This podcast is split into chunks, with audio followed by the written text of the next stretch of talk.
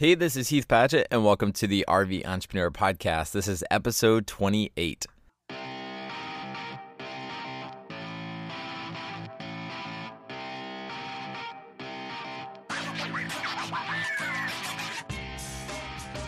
Today in the podcast, I'm interviewing Mike Wendland from roadtreking.com. For over 40 years, Mike was one of the world's most traveled journalists with 18 Emmy Awards and a ton of honors from the Associated Press. And then five years ago, he hit the road full time with his wife, Jennifer, in their Roadtrek RV, hence the name of his blog. He started a little blog called Roadtreking to document his travels across North America, and it's become one of the most popular RV blogs on the internet as Mike shares stories from people all over the country and documents the RV lifestyle. He said as a journalist, he just wasn't able to quit telling stories. A few things that we cover in today's episode are how Mike accidentally launched his second career with his Roadtreking blog when he's actually supposed to be retired, and also how he earns a full time income from that blog. Why Mike believes that podcasts are hands down the best form of communication, and the story behind PC Mike, a weekly tech show that Mike has hosted on NBC TV since 1994, and how, as a full time traveler at seven years old, he's more in tune with technology than ever before. This show was a blast to record. Uh, this is only my second conversation with Mike, but I already have so much respect for who he is as a person, and I know you guys are going to love this interview. Today's episode is sponsored by my upcoming ebook, The RV Entrepreneur. Yes, I named it the same as this podcast. I'm really creative like that. And when I started this podcast, the goal is to document the stories of people who are traveling full time and for them to share how they did it. We were meeting a lot of these people on the road, and I was hopeful that this could kind of bring a lot of those stories together for anybody who's planning that transition. I believe the podcast has been a great medium for that. But I wanted to put together a resource that was a little less story based and a little more actionable for anybody who is currently planning that transition into living full time on the road and wants to actually take some of the stories they've heard from this podcast and actually put them to use in real life. So hopefully the book will serve as that resource for you. The RV Entrepreneur ebook releases on October 2nd. If you want to join the waitlist and be notified when it comes out, you can go to heathpadgett.com forward slash book and enter your email. All right, let's get into today's show with Mike Wendland. Mike Wendland is an award winning journalist who runs the extremely popular blog roadtreking.com, which features stories, RV lifestyle, and technology tips, and celebrates the RV lifestyle. Mike has been traveling around the country in his Roadtrek motorhome since 2012. He has also won over 18 Emmy Awards honors from the Associated Press, and he has reported all over the world and has a long-time running segment on NBC TV since 1994 titled PC Mike, which gets distributed to 215 stations each week. Mike, it's an honor. Thank you so much for being on the podcast with me today, man. Hey, Heath, it's great to be with you. Hopefully, hopefully, it didn't make you feel awkward just getting having me just say all these really nice things about you. Uh, my, my mother wrote that really well, don't you think? she did. She did. She did a fantastic yeah. job but I mean, you you've done so much, uh, and there's so many different avenues that we could talk about on the podcast today. That was something I was thinking about before we jumped on. I was like, man, you know, Mike's done all these different amazing things, and now you you've jumped into the RV life. But I, but I want to know when you guys hit the road in 2012, was this really supposed to be your quote unquote retirement, or was this just the launch of your second career? No, it's it was not. It was just going to be, you know, as a reporter, you know, I traveled everywhere. I was always on the road, all over the country, all over the world.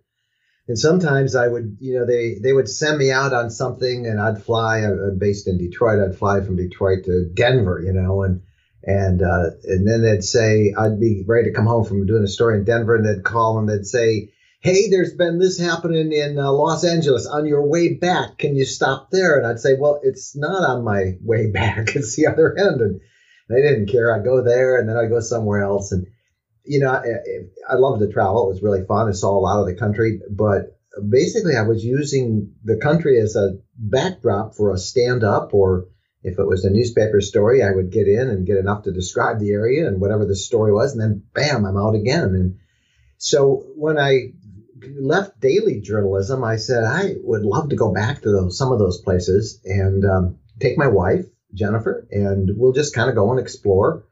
And we did, but I am a journalist. I'm a storyteller, and I so I started a little blog up just to keep my friends and family informed what we're doing, and that was it. It started. There's a lot of people. Everybody has a travel blog. Everybody thinks they, they're a blogger, and most right. blogs are really bad. I mean. I mean, literally, I probably hear from ten people a week saying, "Would you uh, take a look at my blog and use? Can you use any of it on your website?" And it's just really bad. uh, and you know, so you know, I don't want to hurt people's feelings, so I, I ignore them. But I did this just you know um, on my own because I love to travel and love to see things, and and it got picked up. And I think it, you know, for one thing, had a lot of contacts, a lot of people followed, and a lot of people in the media say, "Hey, look what Mike's doing," and then they did stories on it, and pretty soon I had a following and and uh, sponsors, and then we started a podcast and videos, and and um, now it's like a full time job plus. Although we're still doing this because that's what we want to do, and we're really having fun traveling and doing it. So. Uh, so, so the long, long way around to end that answer that story is, uh, I had no idea this is what would uh, consume this part of my life. Uh, but it, it's the most fun I've ever had, and it's uh, it's just changed a lot of my perspective about this country and North America and the people we meet. And oh, my uh, negativity from being a journalist is gone, and I realize there's a lot more good in this country than there is evil mm. and bad. And not that we don't have our problem with that, but uh, uh, I trust the people, and, and there's so much to see out there so much to see. It's just fascinating. Every place. I've never gone somewhere and not found one or two stories to do. So, so you felt like uh, the journalism world had you a little jaded? Uh, I would say, yeah, more than just a little jaded. I, I started out like all journalists, you know, being sort of a skeptic, and that's good. You should not fall for everything and you know, I cover, I was an investigative reporter. So my job, my beat was the mob for a long time and governmental corruption. And when did you start? Uh, I started, you know, at the age of 21. So years ago, I had, I spent 40 years in the media, most of it doing investigative journalism. And, you know, so that skepticism gives way to, um, to cynicism really quick. And cynicism is a pretty insidious state to be in. It's just negative. You see the worst in everything. And and there's a lot of stress to daily journalism, um, adrenaline. It's fun, you know. Covering the breaking story is always fun, but but when all you see is bad, and over decades all you see is bad, you begin to think that that's the way it really is. And of course, um, just these five years now of traveling in an RV and telling essentially good stories I, I realize that uh, the bad far the, the reason we hear about the bad is because it is so unusual. It really is. It, it's uh, there, there's more good out there than bad. Absolutely. I mean, I can say that the first year Alyssa and I were traveling around the country, that that was a big thing that we discovered too. Was we were traveling around, working different jobs, uh, interviewing hourly workers for our hourly America documentary, basically spending a day with them, and then meeting other people in campgrounds or whatever.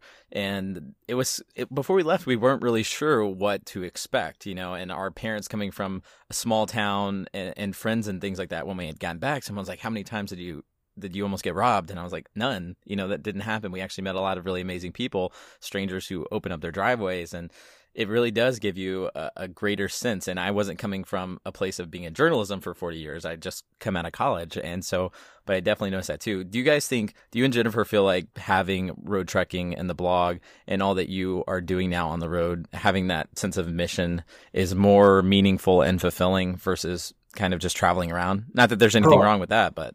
No, no, I, I do. I definitely do. In fact, we, we were at the big RV show in Hershey, Pennsylvania this past week, and um, somebody from Texas, one of our listeners and, and readers, uh, flew out there actually to, to buy the same kind of RV we had. And uh, he used an interesting word. He said, uh, We are really touched by your ministry. And my wife and I looked at each other. Now, my wife and I are Christians. We are, which is very unusual for a news person to be, but we are. We're very um, avid Christians but he looked at us and I realized, wow, I've never thought of that word in terms of, but I think, I think we are. I think there is this sense of mission of, um, of just telling these untold stories and, and shining light into all the neat things that there are in this country. And, and, uh, so, so that, yeah, I, I do feel that, uh, you know, we don't, we're not wasting our time out there. It's not really self-indulgent. It's, uh, I just love to tell stories. I love to dig into what's going on out there in the world and uh, love the history. I've never been as much a history fan as I am now, but every little town has an incredible history to it. And we've learned little tricks on how to pick up on that history and find the great stuff when we're out there. But um, yeah, it's a, it's it is a sense of uh, of being um, being on purpose. You know, having having a reason to do this stuff.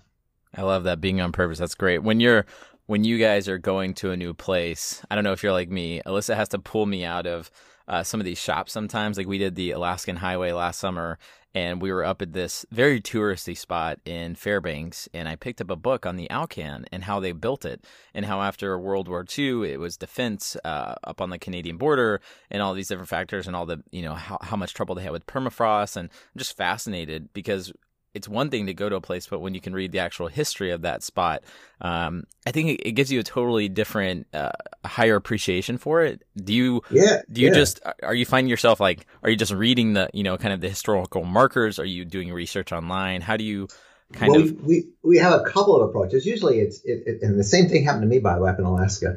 I don't remember where we were. We were somewhere and uh, got on with some uh, some some uh, Eskimo folks, some Inuit folks, and they were hunting seals in this harbor in a little boat with a 22, and there was this big breakwater. I mean, a big breakwater that you you drove out. You could drive out on it. Some people fished on it. They launched their boats off of it. It went on forever.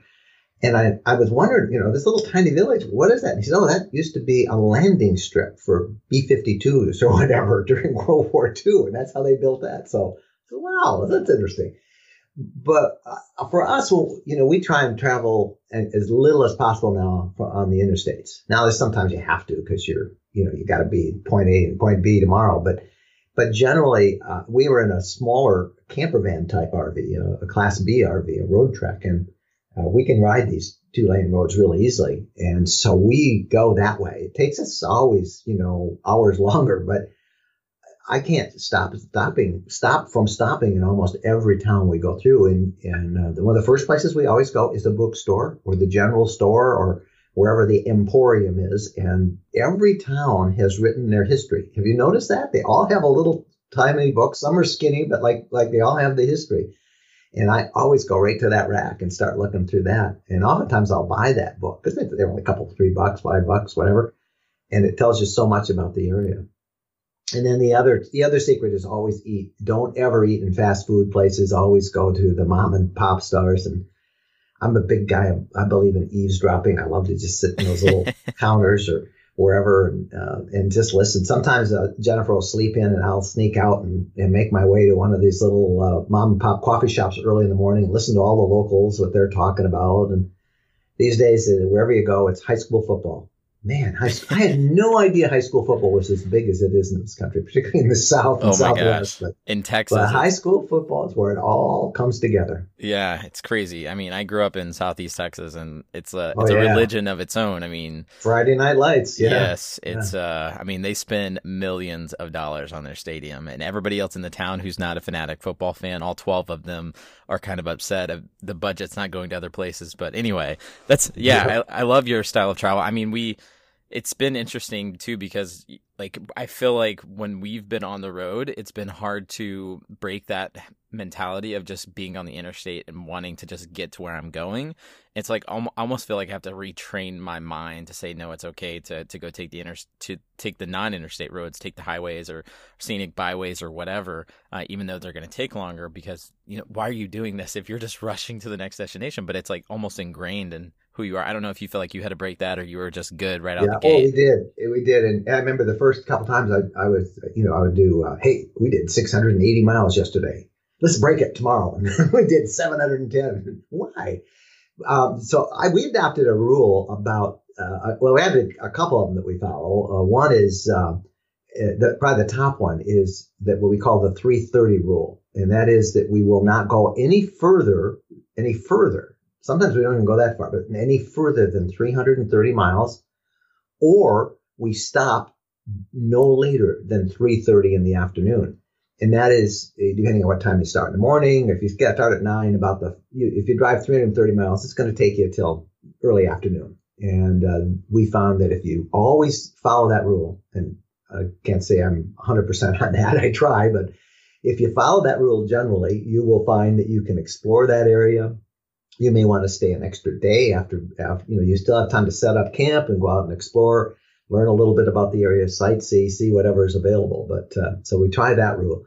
And the other rule is our we just call our serendipity rule, which is and we'll look at each other and we'll be 10 miles down the road and we'll see something and we'll just turn to each other and we'll smile serendipity and that means we're going to stop and we did that just the other day down in Georgia. We pulled off I-85. We were driving and we ended up finding Roosevelt's little White House. Wow. Where, where this guy, I mean, think about it. He he ran, got us through the Great Depression, and he got us through those first horrible days of World War II from basically a two room cottage in the piney woods in rural Georgia. They had no internet, they had spotty long distance phone calls, and yet he did that all there.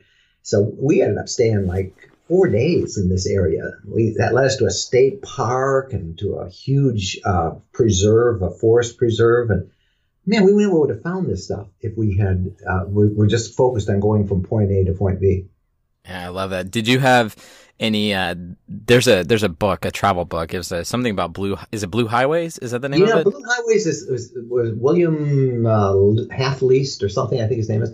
It came out back in the I think even in the '60s, and that was a, a that's one of the classics out there now. The Blue Highways, and of course, you know, there's the old Jack Kerouac on the road, on the you know his old stories and um, Charles Kuralt used to do it. Uh, man had apparently two families, I hear. Didn't realize that in different parts of the country. Uh, he did it in a motorhome. And uh, um, oh, Steinbeck wrote Travels with Charley. And we used to read all those books. And uh, some other guy wrote one, Walking Across America. And I'm a big bike rider. I used to do cross country or cross state bike, bike rides. I always wanted to go cross state on a bike. So I've read all those books. But um, you know, it's uh, the times have changed, but the philosophy is the same. Just slow down and look around, and oh my gosh, you'll have more to do every day than you know what to do. You, I mean, you have a really interesting take on the RVing world because even though you may not have been in it during your journalism days, I'm sure you at least you were aware of these books and this philosophy and this kind of idealism of uh, kind of leaving behind the standard American dream and kind of rediscovering America. I mean, do you have kind of a, a, take on that as you've seen it over the years and maybe how it's changed or how it hasn't changed? Well, I thought I knew America. I mean, I have been everywhere really as a reporter, uh, literally everywhere, every major city and almost every state. And uh, I figured I really knew it, but um, but I didn't. And so it, for me, it's discovering, not no much so much rediscovering, but uh, I think that you know the the country has not. Well, I, caution that. I want to say it hasn't changed, and then it has. What has changed is technology, and that is both good and bad. Uh, I, I'm I'm stunned when I travel over the last two months, and uh, we'll go to a park we always end up in parks. A, we travel with our dog, and so we find dog parks. And so every day, you know, whatever community, and we'll find the best park, and we'll walk around there, and you learn about the community. But what I've noticed over the last two months is all these people that are out there. I mean, it's just like really crowded, and it's because of Pokemon. oh man, there are tens of thousands of people now wandering around, getting exercise, being outside. Yes, they they have a little device in front of them that they're following to play this silly little game. But it's like, wow, look, everybody is outside. Uh, and I realized that that how technology has changed. That's that's one thing. Technology has made us much more insular. It's kept so many people inside, uh, connected with screens rather than uh, the outdoors or people. Um, but the larger issue of, the, of our country and people just trying to earn a living and raise their families and make a make a living out there. It's all out there. It's it's all the same as it ever was. Uh, most people live quiet lives. Uh, they don't cause any issues. They uh, love their families. Uh, you know, they're they're doing the best they can. Uh, but technology uh, has put so many people, you know, with blinders on, and yet on my end of it it has opened up so many possibilities for people to do what we're doing, to travel and to work and to find jobs and to start businesses. And, and man, that is the exciting thing to me that I wish I had known years before, uh, because I think I would have done this years before. I would have left the daily grind and just gone out and did this. I, I'm, I'm making as much money now or, or more than I did back in daily journalism. And I didn't even expect that to happen. So this has been fun. if you would have known then, yeah. So I mean, let's yeah, let's talk about Roadtreking and, and what you're doing now. And because you've been in traditional journalism, you were in that for 40 years, and with ro- the Roadtreking brand you've built up, you have essentially your own media company now, your own media business. You've got uh, in the beginning of starting this new blog how did you you know how did you use the skills that you built up in journalism to to start Roadtreking because like you said a lot of people the first thing a lot of people do whenever they hit the road in an RV is they start a travel blog. So there's like a million of these blogs out there and most of them are kind of just travel diaries. You know here's what I yeah, did today yeah. here's what I've seen. Right. Um and so you yes, you had a lot of your contacts in the in the journalism world, but there's also a lot of you know. I looked back on your archives back to 2012 when you guys were first in the road, and you were publishing like 10 blogs a month at least 10. Uh, and so there's a there's a sense of you were contributing. You can work well under deadline. So, what kind of these skills did you use from journalism to help build Roadtreking into what it is? Over a million downloads on your podcast, like 300,000 likes on your Facebook, you know, a thriving community online we're up to two million now on our. Oh, I'm, I'm sorry, sorry, sorry. yeah, I'm, I'm, really, I'm, I'm, for a press release. Uh, you, you, know, it, you know, mine is it is a it's a travel blog. Is how uh, when people ask me what do you do, I say I'm now I'm a travel writer, and and that is exactly it. You know, the the cliche that for the internet that content is king uh, started 20 years ago, right after we started to have web browsers and the internet become accessible. But it's equally true today, if not more so. Content is king. People want to read the stories I think that we're coming up with, uh, the things that you and, and, and, your wife are sharing on the road. Um, these are adventures, and, and this is deep in the heart of everybody. We all want to travel. We all want to explore. We want to see. So when I when I write a story, it's like well, what what's interesting about this? We just came back from Hershey, Pennsylvania, and we did a story on the history of chocolate, milk chocolate. It was fascinating, fascinating story.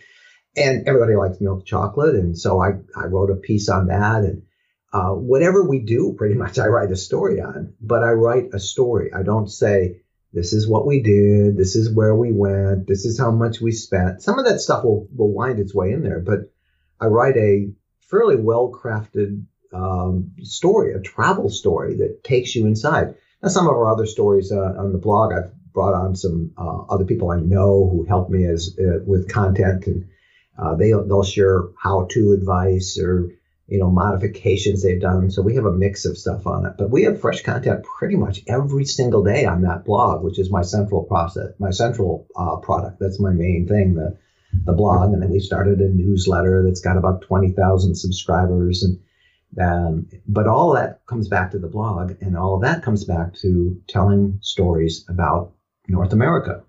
The it's not about the RV. Uh, the RV is just the vehicle that gets us from Kansas to Utah or Montana down to Louisiana. It's just the vehicle, and uh, literally the vehicle, and it's also you know the means by which we go there. But it's what we experience and see on the road that's the story, and the people and the places. Now that's all good for us you know, you're a content guy and a, and a creative guy, and and uh, and I think that's what we are too. But even if you don't write, there's so many ways that you can go out there. We have some friends who all just recently retired as well, and they've been on the road now mostly full time for a little over a year, and they um, they're on their way right now to um, North Dakota, and they're going to work for three months counting sugar beets. Sounds counting crazy, sugar right? beets but they got a free place to stay with their RV. They're going to experience uh, South uh, uh, Southeast North Dakota. They're going to be working for some big sugar beet pro uh, growers in a rural area. They've never lived in a rural area, and they're going to get to know people. They the farmers will bring in the sugar beet trucks. They check the sugar content. I don't know how you do that. Uh, I don't think you bite into it. There's some device, I'm sure how many sugar beets are they the big load, and then they tell him where to go dump them, and and the guy's making really good money. He'll do that for a couple of months, and then he's leaving there at the end of October, the end of sugar beet season, I guess, and he's going down to Campbell, I think it's Campbell, Kentucky, and he's going to work as an Amazon work camper for the Christmas season. That's a 12 hour a day job. They are so excited about this. Earlier this summer, they worked at uh, as camp hosts at a at a campground and um, they didn't have to clean anything. They just had to meet people and tell them little stories about the area. So, you know, they're not, are they getting rich? No. Are they paying for their camping and their exploration? More than that, they're they're actually making a little bit of money and having a ball doing it. And I guess that's the thing that I, I love about this lifestyle. There's so many other things people can do, and and you know it doesn't have to cost you a whole lot of money. And and see this land. Go see it now. Don't you don't want to wait until you're 80 years old or 70 years old. Do it now. It's it's there. Yeah, I uh quick question. I hope hope you don't take this wrong way. I was just wondering how old are you? With this, I am uh, 70 years old. 70. I think I think you're the only 70 year old I know that actually has a vlog. Oh my gosh. Which is awesome. my first blog No, vlog. Oh, vlog. Oh my gosh, yeah. Uh, but but even that I've been doing for forever. But yeah, although I, have moved on from the vlog because you don't need to do it with Facebook Live. The quality of the I've been doing Facebook Live reports now for three or four months, and uh, the quality of the video from my cell phone is stunning. Mm-hmm. And uh, it, it, each one of those picks up so several thousand people watch it live, you know, and it's it's pretty fun. But uh, yeah, my you know, I don't I don't feel my age, and I think you know, 70 is the new 50, they say. So I think that's what it is. I still wake up every morning with more things I want to do than I ever do. I get really excited about everything. And someday I'll grow up. My wife says but she's as bad as I am. So no, that's I mean that's encouraging for someone like me because you want to I don't know. I feel like I'm. I hope I'm always the guy who wants to keep doing stuff, you know. And uh, everyone says it's hard to hit a moving target as you get older, and just to keep doing things, and and it's ins- well, it's inspiring. Go ahead. Yeah, I for me, it's I've I continually reinvent myself. Uh, I think that's that's the thing, uh, and I'm I love to learn new things. I mean, I, um, three years ago, I didn't know much about photography, and I said, well, "Yeah, I want to take. I want to go get." I, I had a picture in mind. I wanted a picture of a moose in the wild that had just stuck its head underwater and, and had brought it up and the water's dripping off the huge antlers.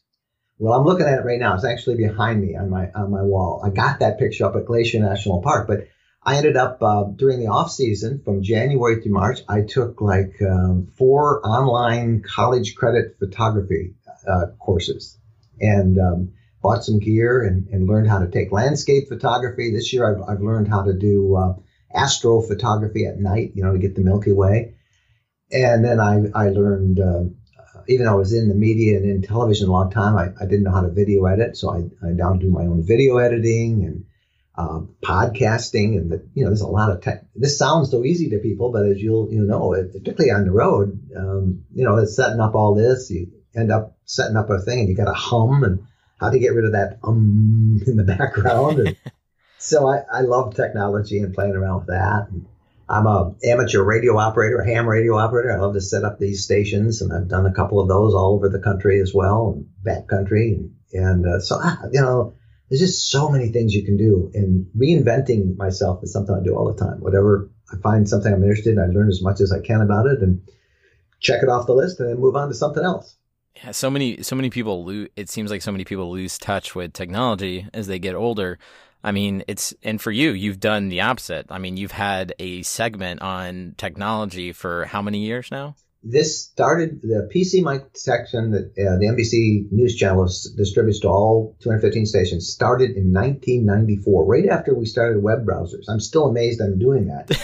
uh, but it, I, I, now do it from the RV. When we first started, it required a producer, a, a, dedicated videographer, a sound person, a light person, and then eventually the light guy left, and then then we didn't need the sound guy, and we kind of combined that, and then it became ENG or electronic news gathering, one camcorder, and and now you do it all yourself, and it's it's uh, amazing. But you know the the sad thing is, I keep saying that everybody can do this, but as you know, um, you're an entrepreneur.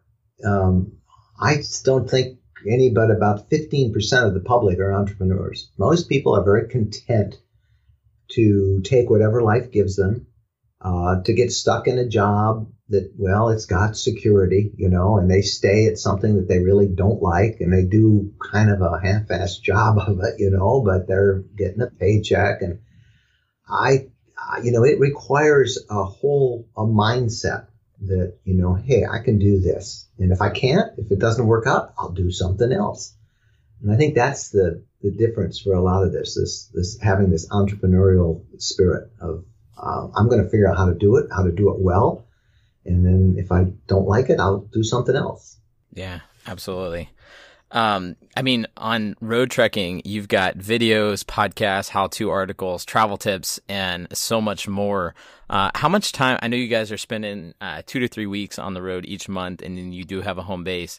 So, what's kind of been your strategy? Have you had to relearn? I mean, because you weren't, were you blogging and, and doing a lot of this quote unquote, would you call it new media versus traditional journalism? Because you were writing, were you doing just articles in print or were you doing video as well? And how is, you know, I'm kind of trying to understand better how you've developed your strategy on Roadtreking and building it up as much as you have because I know you kind of make it sound easy. You're like, yeah, to put a bunch of articles out there, but I know there's more intentionality behind it than that. Well, uh, yeah, I was in new media before we called it new media. Uh, I, I worked for a place called the Poynter Institute uh, for Media Studies. That's down in St. Petersburg. It's kind of like a think tank for journalists, uh, mid-career journalists to improve their skills and I actually taught a lot of this stuff down there for many years. I was a, a guest uh, teacher, and then I was uh, I came aboard um, as an associate for a while. I think I think that was my title. I don't remember. So I, I watched the internet, and I, I, I recognized right away as an investigative reporter that the internet was just going to change everything, and it was a good change. I remember telling students at the Poynter Institute that pretty soon people are not going to read your newspapers. So you got to learn this stuff. And they almost booed me out of there. And that happened. And I learned a lot about new media. I've always liked radio. I've always liked television and, and uh, the technology end of it. But um, so, so I did have, have those skills and that understanding, you know, when I retired. And then I said, well, I'll just keep doing the blog. I'll start the blog. But in terms of intentionality, it, it you know, uh, I've not had any grand strategy. I started with the blog and I realized, well, let's start a newsletter. And I started a newsletter and then well, I got to find a way to pay all this bandwidth and, and the traveling. And um, I, I made a couple of tentative calls and found a couple of RV dealers that wanted to sponsor me. And then that grew. And now people call me up and, and want to sponsor and, and the podcast. But I work every day. I get up very early. I'm usually uh, from seven till about nine. I am updating the, the blog and going through. Um, I have a, some really active Facebook a Facebook group and a Facebook page, and so uh, I've although I have some volunteer help with moderating all that. You know what a mess Facebook is if you don't supervise the kids as right. they play. so uh, that takes a lot of time. But from seven to nine, I, I, I get new content up on the on the blog and and uh, make sure social media is be everybody's be playing nice together. And then uh, then I'll usually travel, or if we're on the road, I'll go find the the, the day's activity, which is always a euphemism for whatever I'm going to write about that day, or take video, or do a story. And then the end of the day is uh, usually spent uh, just uh, thinking about it, looking at the pictures, editing the pictures, editing the video uh, I'll write the story. I'm a pretty fast writer. Uh, that's probably my main fault because I don't really copy read myself very much because I put it up and a lot of typos go through. But uh, every now and then you hear from, I'm a I'm a teacher, I've been an educator for 20 years, and do you know that you used the wrong word in this sentence? And gee, okay, is that all you noticed in the whole story? The grammar no. Nazis. Yeah, and uh, so I'll I'll get that all written and done and seven o'clock, and then I'll do another sweep of social media before I go to bed, make sure everybody's good, usually update stuff of my own. I, it's probably 50 hours a week I'm putting into it all, but man, they're good 50 hours. And with uh, technology, you can do this from anywhere, uh, in the RV, out on the road. Uh, I've done it from sitting on a on a rock on top of a mountain uh, on some days. So it's it's uh, but the growth of it is, you know, I haven't. I wish I could sound say I had some great strategy. I, I don't. It's just that I think people are hungry for good news, and um, I think everybody wants to travel. That's everybody's bucket list.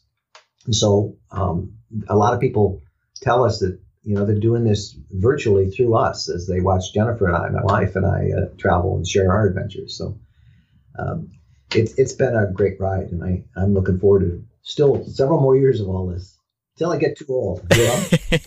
with uh with Roadtreking, sorry, there was a guy uh, blaring his motorcycle out the window a minute ago. But with uh, with Roadtreking, you said that you approached some sponsors, and then you guys uh, started having people come to you as your podcast is getting downloads two million times, and then you know a lot of your videos and all that other all the content people are following.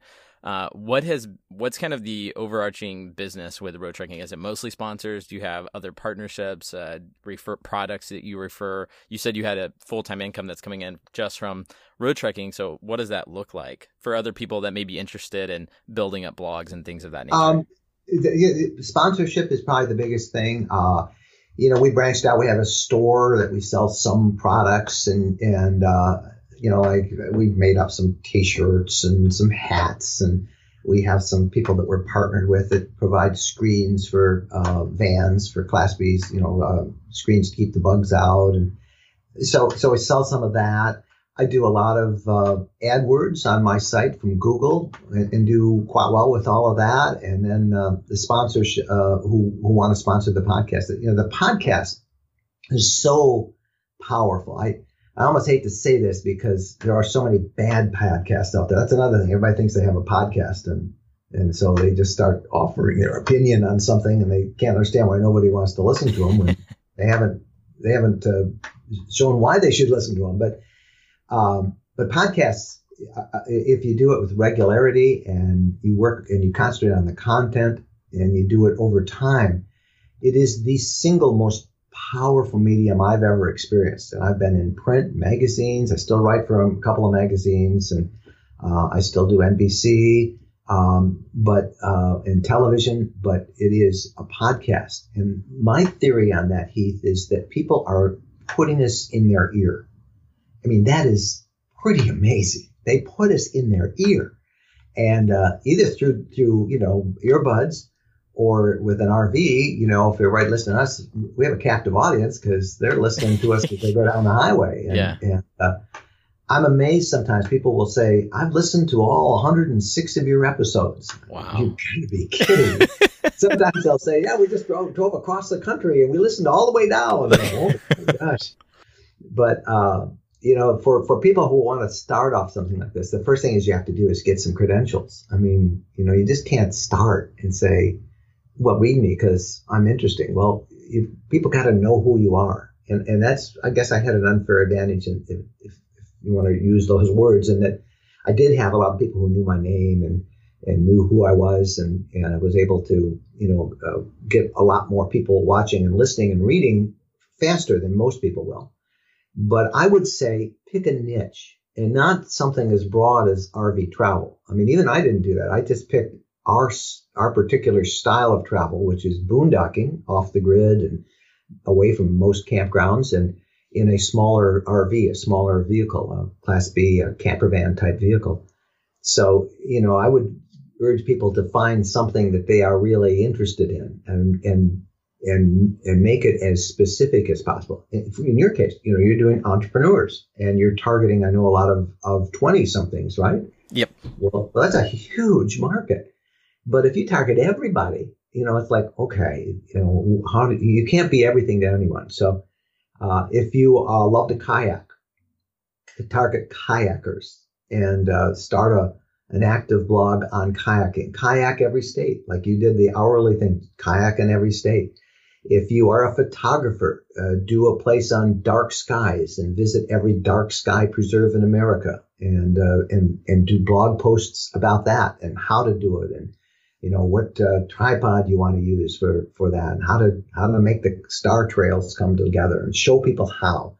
If you're into um, you know I, I, know a woman who lives in a travel trailer out in uh, in in Wyoming. She loves Yellowstone National Park and she loves the the wolves out there. So she started a a blog just about that and has a great following. She's ended up becoming uh, uh, published in National Geographic uh, Explorer, and she's selling her photos, these stunning photos she takes.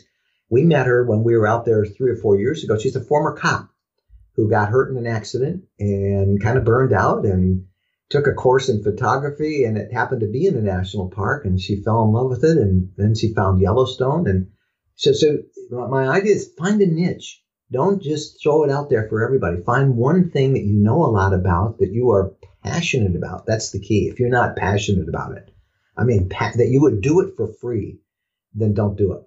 And um, that, that's that's my advice. But there's so many things that people want to learn about and, and read about. If you're a, a, a deer hunter and you hunt with uh, archery, then specialize in that and visit in your RV all of the places. Or you don't even have to have an RV. You can you can go to hunting lodges and stay. But don't expect to get anybody paying for this as a sponsor until you build up a following. So your first intent is to build up a following, have a relationship with people who read you, and then uh, and then grow it from there. Yeah. And, would you, would you almost say that building up a following should almost come second after you're getting your quote unquote credentials? Because I was kind of hearing you say that as well. It's like there's so well, many they, people. They, Go ahead. Sure, they come together. I mean, start off with with doing it, and then you know you've got to get your word out. Now, there's a lot of people who, and this is this you know, I, I, I understand they probably don't understand how rude it is, but for example, I've worked really hard for five years to get a following on Facebook. And we'll get somebody who'll join one of our groups or our page and they'll join and they never contribute, but they'll say, come read my blog. Mm-hmm. Well, you're trying to poach my audience. Stop it. That's not fair. That's rude. Mm-hmm. You know? Yeah. And instead of becoming a part of that audience and saying, "Hey, uh, I'm here's a picture of where we are in Missouri. Look how beautiful the, the last night's sunset was," and interacting with other people and building relationships with them. And then, then after you're, I don't have any problem with people who are regular contributors to our community and our Facebook group from posting their blog posts. That's great. But these people who just want to come in and poach on it, that's not how you do it. So you get a name and a following by by being a contributor and, and building relationships one on one online. And it will come, but it, you know, it's, it's a, at least a year long process of a lot of work if you're trying to do this to make an income. And then again, it, the more specialized your niche is, the easier it will become to you because you'll quickly, you'll know because that's your passion where all the people are congregating to talk and share their enthusiasm for that topic. And then you become known among them as a contributor, not as somebody saying, come read my blog. Um, and it will work out, I think, you know, if, if you just put in the time and, and, uh, and the effort to build the relationships. But the content does come first. First, start writing the content. Yeah, I love that. That's great advice. When uh, talking about the sponsorships and things like that, how do you price that? You know, like when I'm sure you you've had you've had a learning curve over the past few years. Do you price it per thousand downloads or have it's yeah? Go ahead. No, I just price it. I mean, I don't know. uh, you know, the first ones that, that came up was like ridiculous. I said, "Oh, about this," and they said, "Okay," and then and then they wanted to re up, and uh, I I do them all mine for a minimum of six months, preferably a year, because this is not worth doing it for a couple of weeks and stuff, and um, and then I would I raised it a little more and a little more. So I have no idea. I mean, if I was really smart, you know, I would probably find a business consultant. Of course, they're going to take more of it, and I would develop a real strategy and a plan. But I don't price it per download because it's so different. A podcast is so personal. I mean, a, a 500 listeners to a podcast will respond to uh, a, a, spot, uh, an ad on a podcast a hundred times more readily than somebody who looks at a banner ad would because it's personal. You have you, the host, has a have a relationship with the audience, and so they're listening to what you say. So, I, and that's the other thing. I'm very careful now of who I do have as a sponsor, so that I I know I can be proud of all of them. And, I usually I, I, meet or have met them or some have some sort of relationship with them. Uh, I've got like 10 people who want a sponsor that I just, I don't have room for. I'm not to, I'm not to add more, more stuff just to have sponsors. And, uh, but I, I, don't have a, a pricing strategy. I try to raise it a little bit every time. And I probably could make a whole lot more money if I was really smarter about it. But, you know, uh, that's, it sounds crazy to say, but the money is not the issue. I, I would still do all of this probably for nothing. Yeah, I love it, and that's something I've, I've, It's been a small learning curve for me. I've just been doing the podcast since uh, mid February, and we've had I think four companies come in and sponsor, and they've all been inbound opportunities. Like they saw us featured in places and travel, and they you know they reached out, or they heard something, and I was like, yeah, here's a here's price. You know, we'll charge.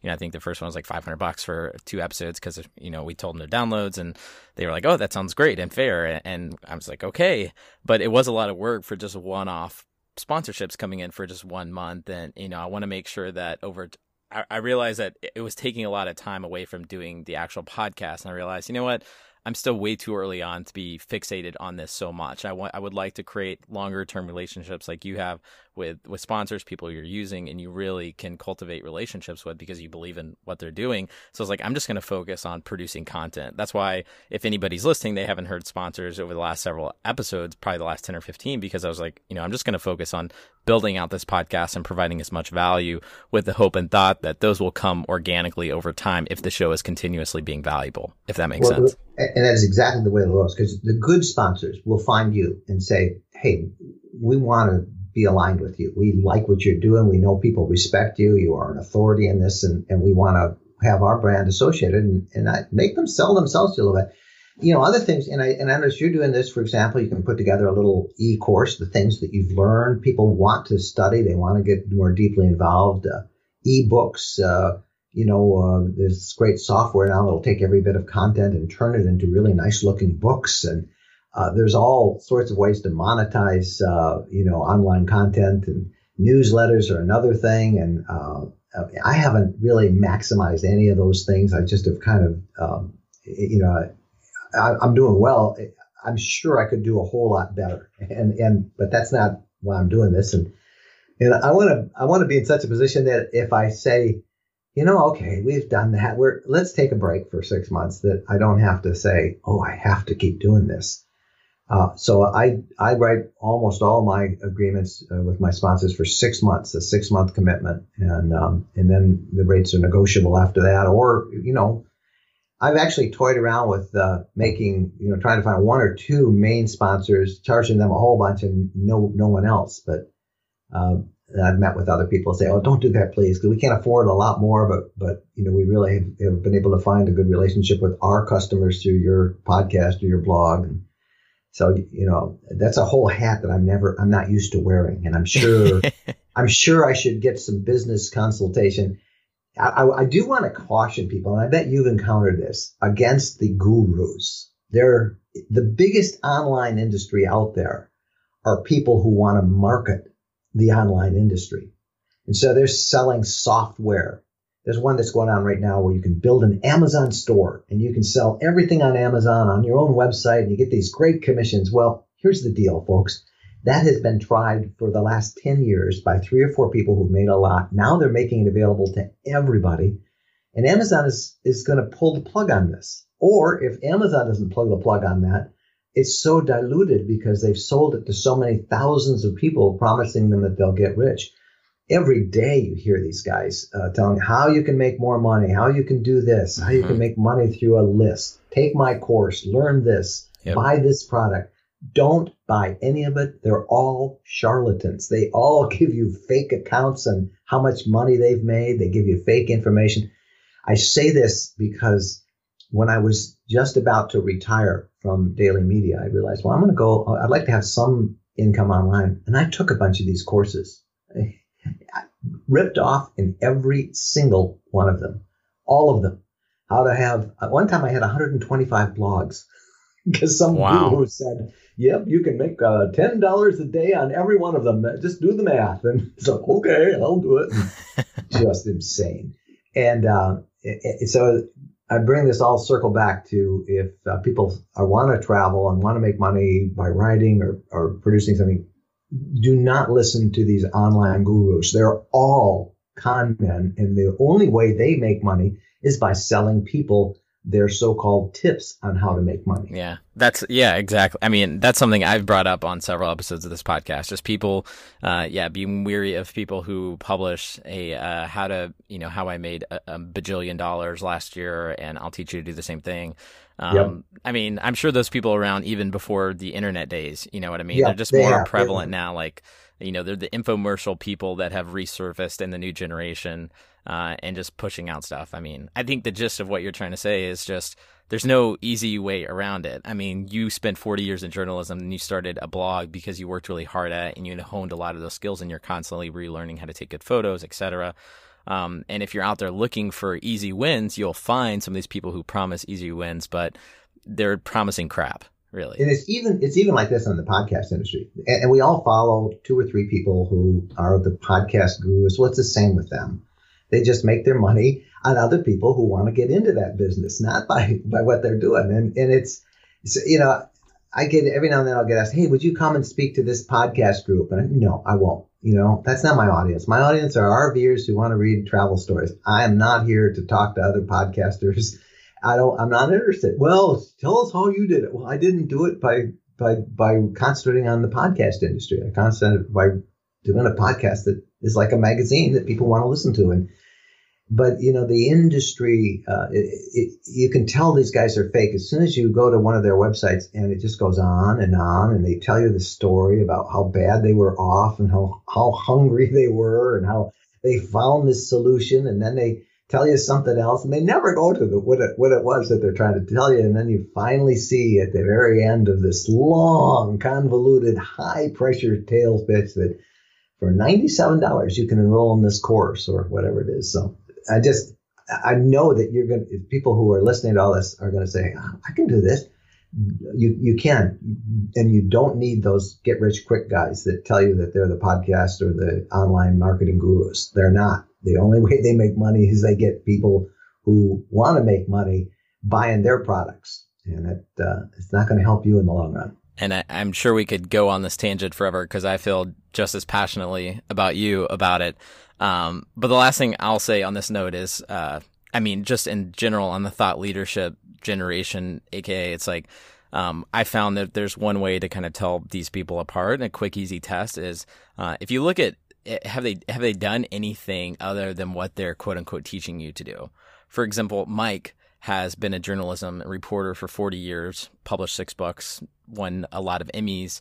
Uh, you know, he's not teaching me how to do all those things. I, I'm just trying to say, like, a lot of these people who are trying to teach, you know, how to make money online, like, what have, you know, how, what have they done in their work? You know, like, yeah, if, where's their fruit? Yeah. yeah. Yeah. Where's the fruits of their labor? You know, like, I'm okay with buying a $7 book from Richard Branson after he's built a billion oh, yeah. dollar empire because I, because I can see Virgin and I've ride their flights and, and, you know, they have their, you know, like, seeing that, you know, like what have what have they done? I think that that is like a quick, easy test to see like is this person legit or are they full of it?